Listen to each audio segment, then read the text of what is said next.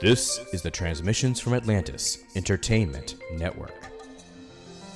Expand your wonder.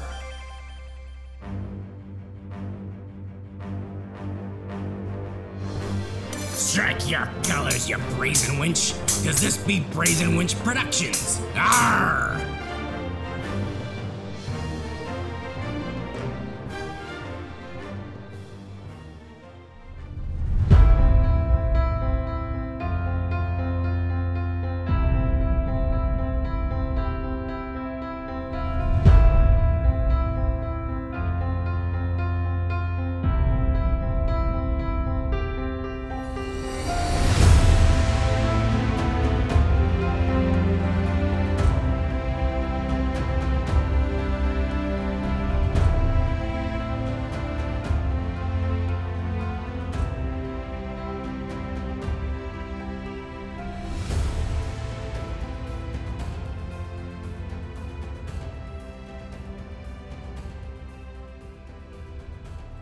Hey there, everybody. My name is J C De La Torre. And I'm Rita De La Torre. And this is the listening party for Chapter one of Continuum Force. So if you haven't listened to Chapter one of Continuum Force, there is going to be spoilers. Spoilers. We're... Spoilers. So definitely listen to that episode before you actually listen to this podcast.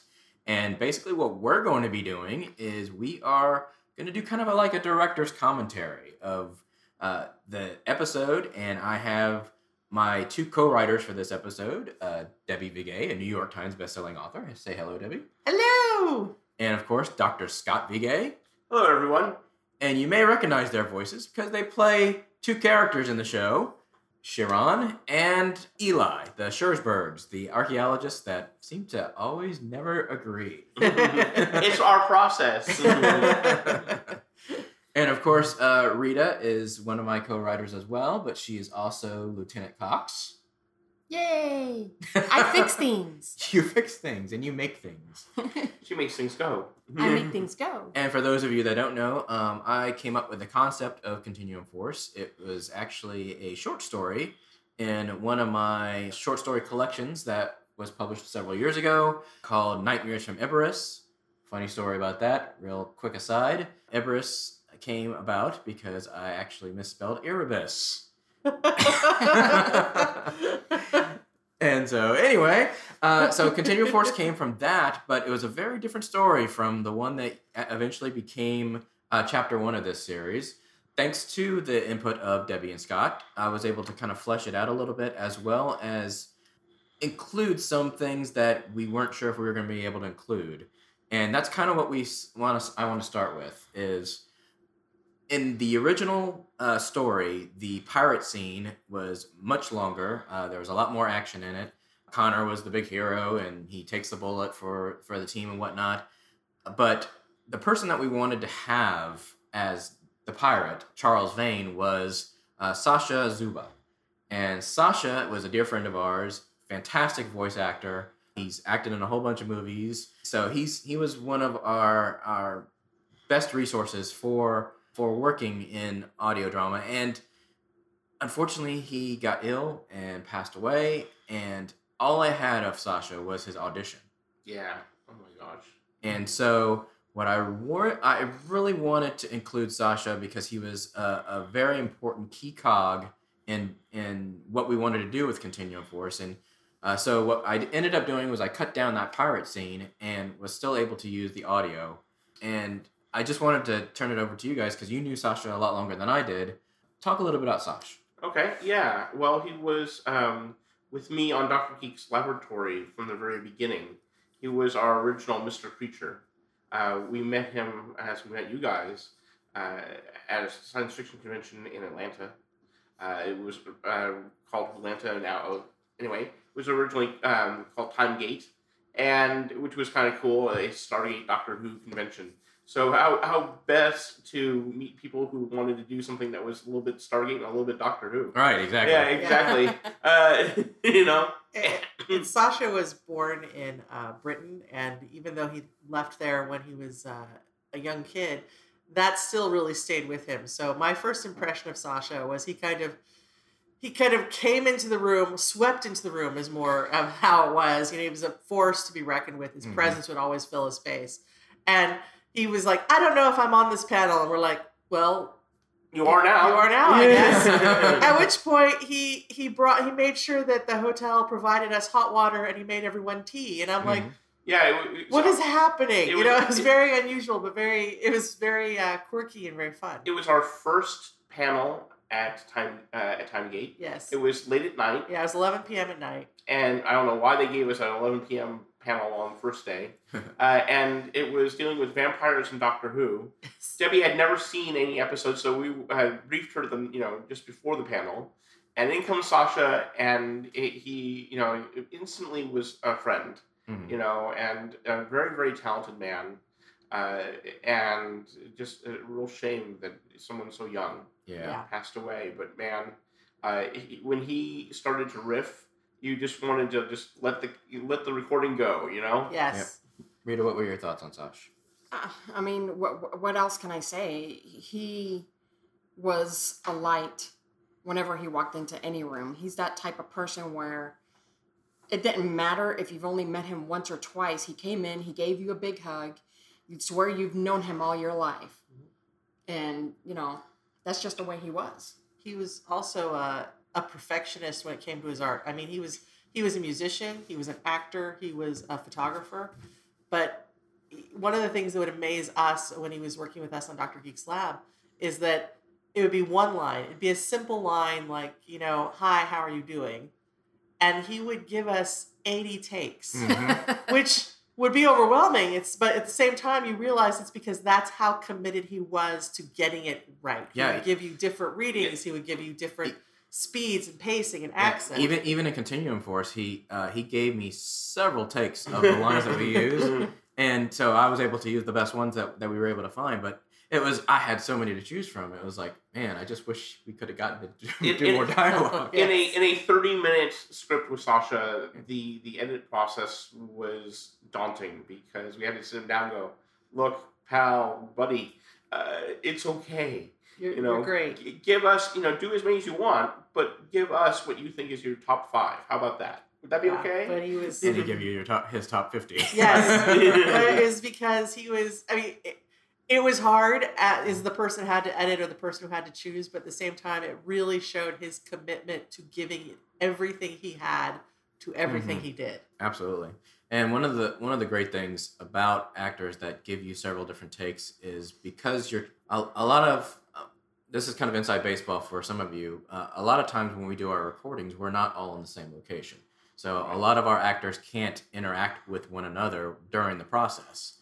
So as an editor, one of the toughest things to do is finding a natural uh, sounding uh, combination of the lines. You know, so, you know, when Scott delivers a line and then I deliver a line, we want to make it sound like they're actually talking instead of, you know, people giving lines. Right. And S- Sasha giving so many takes allows you to really kind of hone in on, well, you know, this kind of sounds good, you know, with this line, and it kind of matches up. Let's go with that. Right. Um, and so it's it's really great when actors do that. Um, I just wanted to add this about Sash, is that when when I first saw him, uh, he was Sashing through uh, through Sashing. through uh, time, the TimeGate lobby, and it was the old hotel where, you know, it was basically LobbyCon where, you know, everybody kind of congregated. And it was almost like when I first saw him, I thought, I don't remember him in Doctor Who, but everybody seems to really... I mean, he had the star vibe to him. Yes. You know, and he had such a unique look, you know, where it was almost like steampunk, but not quite. And it was just a Sasha look. Yeah. Yes. And, you know, it, it, and I thought he was um, a cast member for Doctor Who. I thought he was like one of the major guests of the, of the con, but it, he was just Sasha. Yeah. Yeah, so that was that was one of the cool things. Anyway, back to the story. One of the interesting things that I had to do with this particular story when we we're trying to adapt it from the short story to the audio play was how do I handle uh, introducing the characters? And one of the challenges that I had was I didn't... Uh, in the original short story, Connor was the one that was being introduced to everybody. And I didn't want to start at... Mission one with Connor. Um, so that's why I brought in Cranston. And I kind of, it was kind of funny because I based Cranston kind of on uh, the South Carolina Senator uh, Le- Leslie. Uh, what's his name? God, uh, I can I can picture him in my mind, but uh, he's the, he's the one that kind of talks like this. Anyway, I, I based him on that, and I wanted uh, Cranston to be kind of like part of an oversight committee, you know, almost like the what was the I O A and and, and Stargate, yeah, yeah. and. Because you figure, you know, you're spending millions of dollars on this project. Somebody's got to be watchdogging it. Right. right? Somebody's got to be accountable to somebody. Yeah. I, I know I've gotten this question a couple times in that, you know, in one part, I'm talking about that they've been on a bunch of missions. And another part, it's mission one. And to clear that all up, because um, it was poor writing on my part, mission one to Cranston. That's the first one he knows about. Ah. But they've been going on missions for a while. Yeah, and the, the clue to that is the log entry mm-hmm. number. Exactly. You know, that it doesn't say zero zero zero one. Exactly. You know, and and also uh, I thought that it was kind of fun because we're dealing with time travel and anomalies and history being different. Mm-hmm. And just because the people on the base believe one thing doesn't mean what the outside world knows. Right. It's true. Exactly.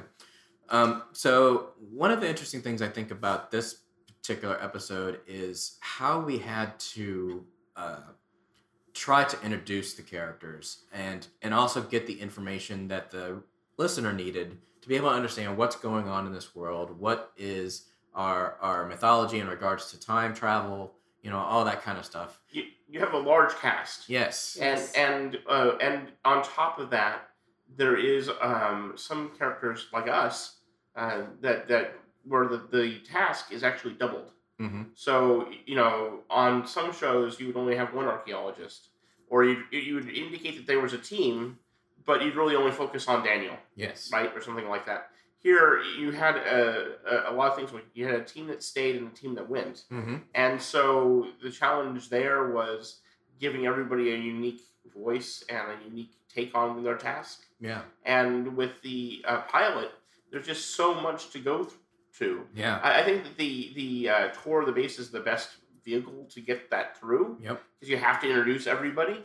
But uh, what I liked about the way our characters were introduced was you immediately got our banter. Mm-hmm. And you got kind of a sense that, you know, you, you, you should be asking yourself, why are they working together? Yeah. But, it, but it becomes clear moving forward. So... Uh, that's kind of cool, and and uh, you know, Debbie and I had a great time doing it.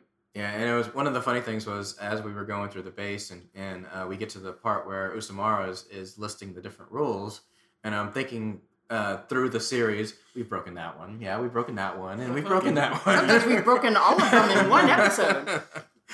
so so it's it's kind of funny how you know we have all these rules and we have this uh, mythology around it, but you know we still. Kind of well, I think that's the whole it. point, though, is like if you had rules and you obeyed them, what would be the drama? Right. Right? In, the, in things like this, these rules were made to be broken. Yeah. They're more like guidelines than rules. They're more like guidelines. Yes. Well done, Rita. Yeah, yeah, yeah you did that. So I know you guys, originally in, in the story, we went straight from the pirate uh, adventure to Apollo thirteen, but... To kind of extend out a little bit, the opening introduction of Continuum Force, we wanted to interject another story and help also introduce the concept of the anomalies that are happening all over the place. And you guys came up with Houdini. Yeah. Uh, talk a little bit about that. Okay, well, I, I, we were working on the script for a little while, and uh, a lot of what, what we do uh, at Brazen Wench Productions is STEM-based. So we wanted something that was... Uh, history-based, you know, so you could have a little bit of an education. And also, it, it, you know, if they heard this story and wanted to look at, you know, look it up, they could get them to, you know, get off their uh, seats and onto the internet and, or to the library and, you know, actually investigate Houdini. So that was kind of the idea. Plus, there was also the Houdini uh, miniseries that had just aired, right? And we really enjoyed that. Mm-hmm. And then Debbie said, you know, it's got to be something really small, right? It's so funny how two writers can sit there and have completely different perspectives on what happened. You know? Okay, so what's your perspective? My, well, my perspective is uh, I, I've been obsessed with Houdini since I was a little girl, and I've been trying to work on writing a Houdini series for the last, you know, seven years. So I'm like, Houdini! We could totally do Houdini! Yeah, but we were t- talking about it at the same time as it was on A and E. See, I, I don't even remember that part. Oh, yeah. See, this is where the banter comes from. You know? you, you want, yeah, yeah. She doesn't even know how many years we've been married. Yeah. Uh, but he doesn't know my birthday, yes, so it's okay. The thirtieth. Oh, he finally gets it uh, right. It only took twenty-one years, but we were married twenty-two. See, this is why it's so easy to write for these two. Yeah. No, but what was, what was great uh, uh, um, about the Houdini thing was that uh, by the time we were done, we weren't sure which one was real yes. or not. It's hilarious because, okay, in in our history, supposedly, Houdini vanished an elephant. Right. You know, which the, the theater actually had a troupe of elephants, so he just took one of their elephants and, poof, made it disappear. Which was spectacular because of its size. You know, everyone was just kind of like awestruck. Um, so when we were writing the episode, we're like, well, let's turn that on its ear, and maybe he wasn't necessarily... You know, what if he wanted to vanish something else large, but he also wanted a spectacle that people hadn't seen at all? Mm-hmm. And we're like, well, a rhinoceros. A rhinoceros was not a common sight. You know, people had seen, people who had been in New York had seen these elephants, but, you know, they're not going to see the rhinoceros, right? Right. And the other thought that I really liked uh, was the idea that if time had changed, that, you know, it's the... the it's the history that you know outside of our show. Mm-hmm. So, so, you know, we're kind of implying that the, the you know, the, whatever's happening is real and it's affected your real history. Yes. You just don't know it. Right. Uh, yes. And so I, I liked playing with that a little bit too. Yeah, we kept bouncing back and forth over that.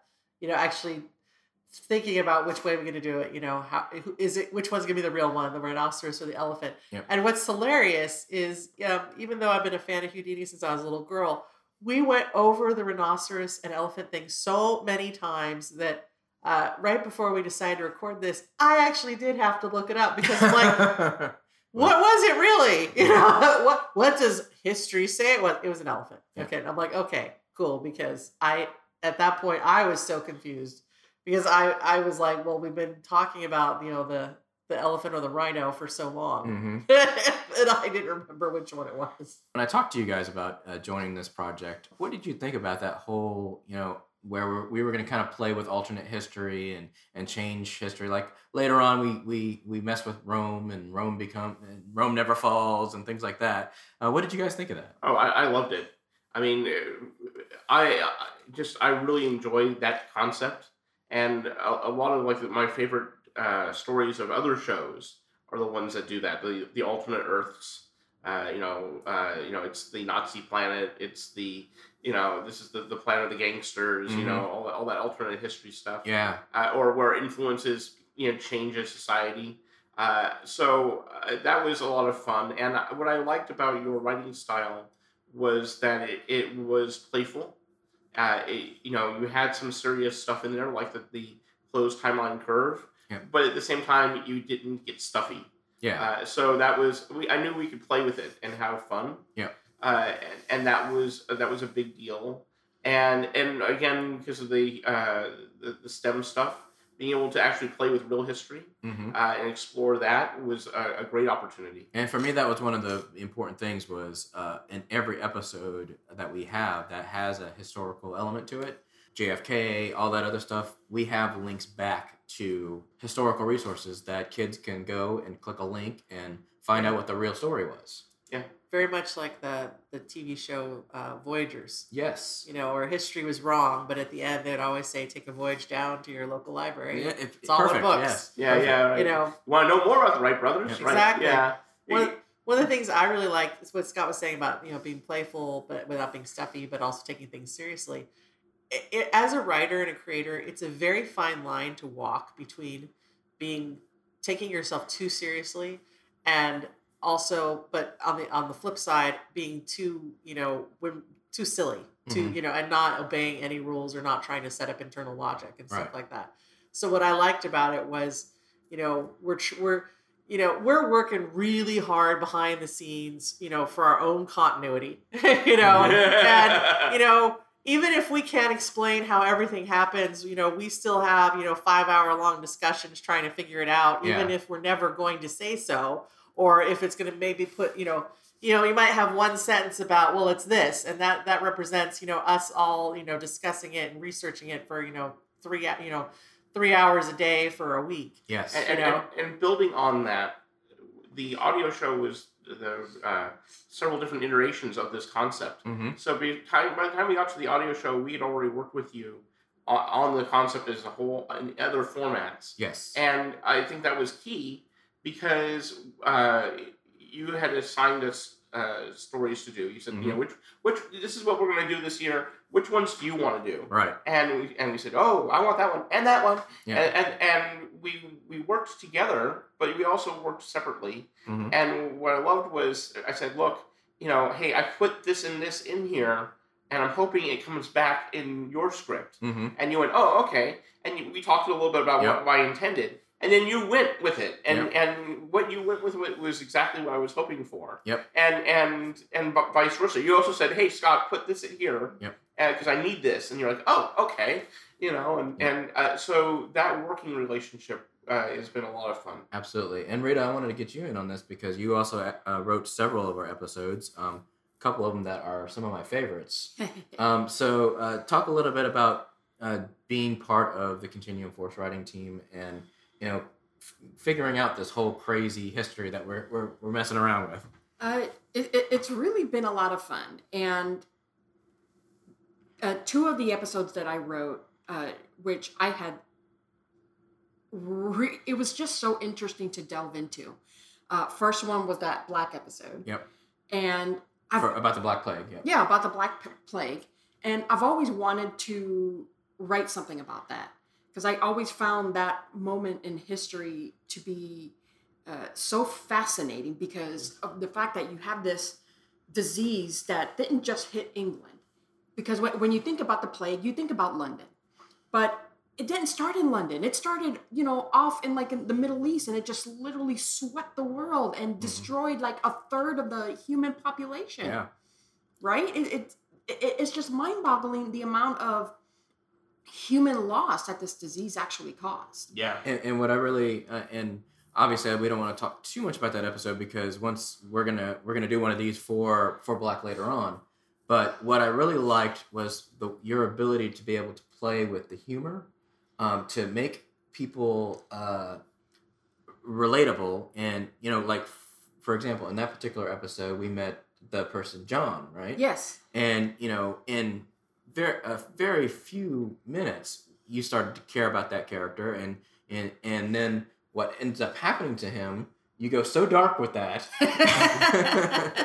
that that it, it's it's just uh, uh, shocking, you know. Well, it, it, if you think about it, the other episode I wrote kind of you ended, did the same thing. Yeah. I did the yeah. same thing. Yeah, with Percy Fawcett, it was very lighthearted thing at first, and then yeah. it just went totally dark. Yeah, at the end. yeah, yeah. Be- You're welcome. Yeah, be, be wary of characters that she introduces that you care about because yes. they're doomed.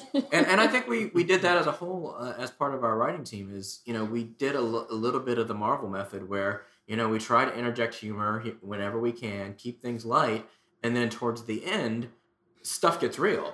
Yeah, and, and that's how you know it's important. Yeah. When, when when your characters start to notice, then your audience notices too. Yeah. And I, I think you know, with Rita's scripts, Uh, that's what's, uh, you know, she played with that very, very well.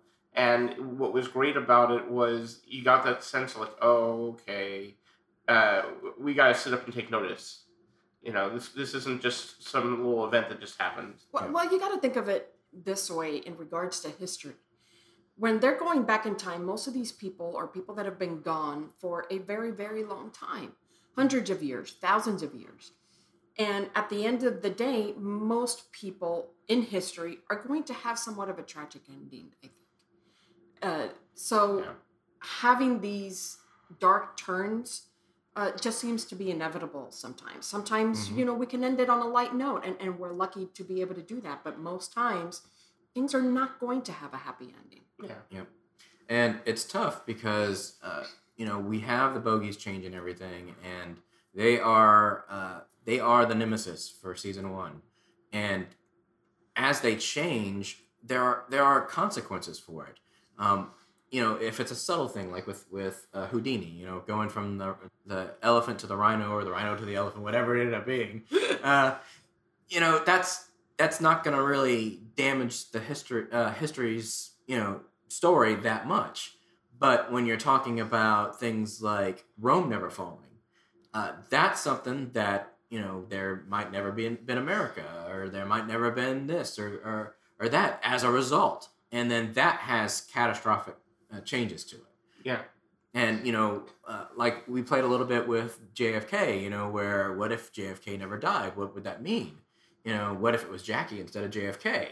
And, you know, how would, how would he have reacted to that? And, And, you know, the whole thing with him and Khrushchev, at, it was a critical time in history. And so because we play around with that, there it t- seems to tend to, to go dark. Just just out, out of necessity.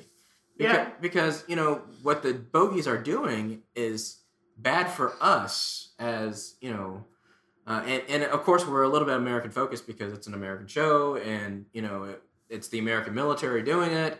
Um, and we, we've actually had uh, a few complaints that we don't go, we don't involve uh, other countries as much as we should. Season two.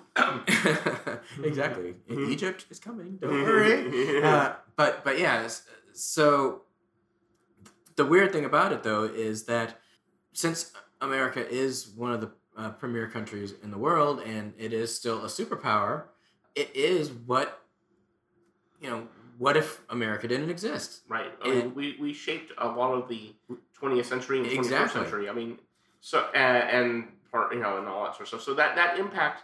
I mean, this is the question: is like, how far do you take it with it? Exactly. I, I think that the, the the the Rome episodes are great because you want to show that massive change, right? Uh, and but at the same time, you want to be able to write an episode where you can interact with people. And not, you know, uh, eradicate Coca-Cola from history, right? Right? Yesterday, yesterday, right? I, I, I, oh, how dare you? How, how dare, dare you? I mean, oh, okay. I mean, which, which to take yesterday for example, real quick. Yeah. You know, without the Beatles, I think that modern day would be dramatically different. Absolutely. I think, but because that wasn't the story they wanted to tell, they had to remove the Beatles without rippling as much as they should have. Yeah, and and the the uh, director of the uh, movie and the writer both admit that they yeah. they said that, you know, honestly, the Beatles' impact on society and globally was so great that without them, really, we should have done more. Right. But they didn't, and and in this case, we got a chance to do both. Uh, you know, so I, I I liked how we do it, and you know, as far as being American centric, well, you know, Doctor Who, everyone speaks with a British accent. accent, yeah, right. So yeah. I, you know, so it kind of is what it is. It is what it is, yeah. and but it's a good, it's a it's a fair note, yeah. and and you know, hey, and it's something that we, that we'll definitely consider when we're looking at our storylines in the future. And, oh, absolutely. And in in our defense, we did do a lot of outside of United States episodes after the first few. Yeah, you know, so uh, I know like the first three or four are, are pretty U S centric, but. After that, I mean, we were all over the place. So yeah, I mean, well, you just you have to go beyond the initial story that you wanted to yeah. tell, and and and then go from there. So it's it's well, fun. What what I also think is interesting though is yeah, we're talking about what if Rome never fell and yeah. how would that reshape the world? But I think what we also have the opportunity to do is show how very small changes can also have very big impacts mm-hmm. when you look at it through the scope of history. Yep. You know, because. Uh, for example, Houdini, you know, what does it really matter if it was an elephant versus a rhinoceros? Why? I mean, you, you got to sit there and think about it.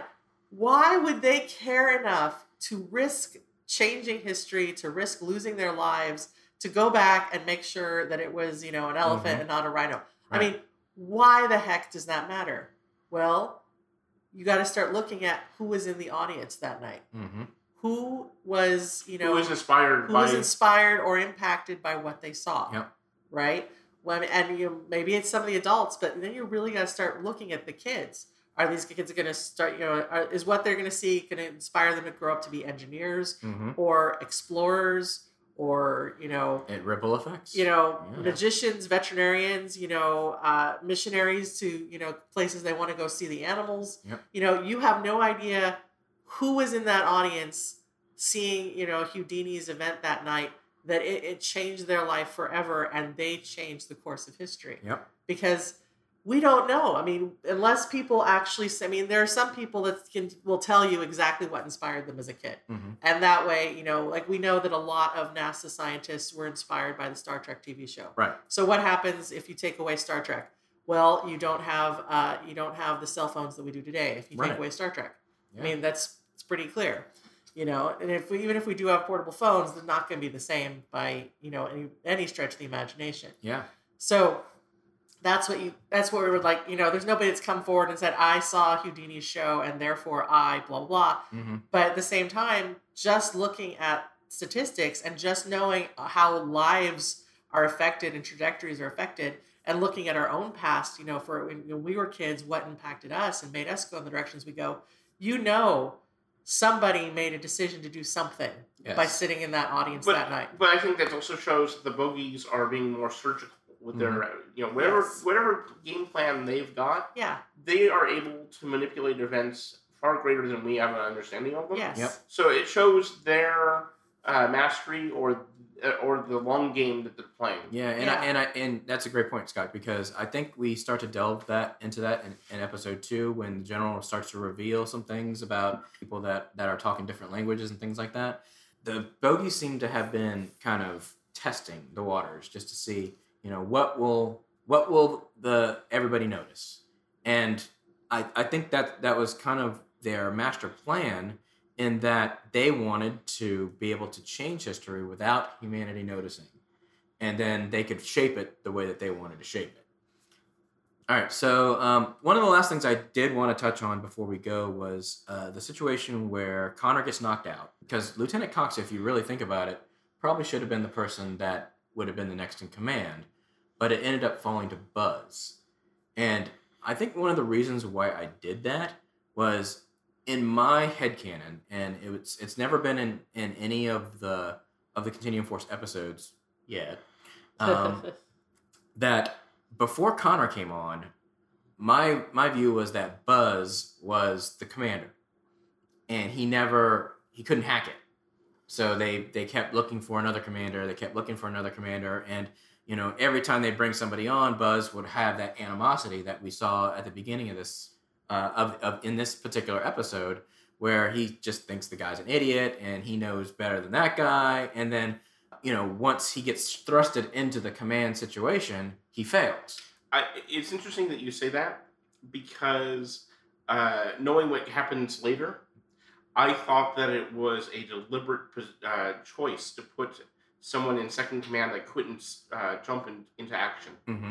That it was that they knew that he was going to choke. Right. And and so uh, this was the first clue as to you know that something's wrong. Yes. Because when you, you're the, the the most important thing about an executive uh, officer is to be able to you know you're one heartbeat away from making the big decision. Mm-hmm. It just happened. Yep. You know, now is your time. It has arrived. Right. And you better be able to, to step up. Yep. And the fact that Buzz doesn't, especially with all the bluster and yeah. all the animosity that he openly shows to uh, Connor, I, I, I, I, there was definitely something there. And that was a big, big red light to the audience. Yeah. Uh-huh. And also one of the things that, that we established early on in this particular episode was that uh, Lieutenant Cox was a bit meek. You know, she wasn't a take-charge kind of person. Um, so that could also have been one of the reasons why Usamara and company decided to put Buzz as second-in-command instead of uh, Lieutenant Cox. Right. Um, but you're absolutely right, though. It, it, because of what we know down the line, there might have been some method to the madness. Yes. Yeah. Well, it's it actually reminds me of that movie from the eighties, uh, Space Camp, where, you know, the, the protagonist is the girl who's, you know, been training and she's good at everything and she wants to be the commander, but they stick her as the pilot and she's right. mad for the entire film until everything, you know, everything goes wrong. And the guy who is, they picked as the commander who seems like, you know, he's the guy that's not trying very hard. He's the slacker, you know, when when it comes down to the moment and she the decision has to be made, go or no go, and it's going to kill somebody if they go, and if they don't go, they might all die. She freezes because making that decision over life and death is not something that everyone can do. Right. And he's in the, the time one, allowed. Yeah, in the time allowed. And he's been deferring to her this entire time because everyone agreed she should be the one in charge. Yep. But at the end of the day, he's the one that had to make the decision, and that was why he was the commander. Yep. You know, because it, it's true. The most competent person in the room might not be the one that needs to be making the decisions. You know, the one who's the best pilot or the best fighter or the best this or that might not be the one that needs to take on the the moral responsibility or the burden of actually choosing who lives, who dies, what we do now, yep. how it's going to impact our lives and the lives of everyone around us. Exactly. All right, folks, that basically does it for Chapter One of Continuum Force, uh, the discussion, the lot, the listening party that we had. We hope you enjoyed it. If you have questions for us, um, please email us at hosts at transmissions from atlantis dot com. And we'll uh, start to incorporate some of your questions in regards to these episodes, because uh, uh, I mean we can we can do this all day, but at the same time it's it's a lot more fun when you, when our listeners actually give us the questions and you know want to know you know why did you make this decision, why did you do that? So Debbie and Scott, thank you so much for joining us. Oh, thanks thank for you, having thank us. Thank you. Yep. And for episode two, we will be back, and Rita and I will discuss everything that went into the Apollo thirteen mission, Ooh. Which was fun. All right, see you next time, guys.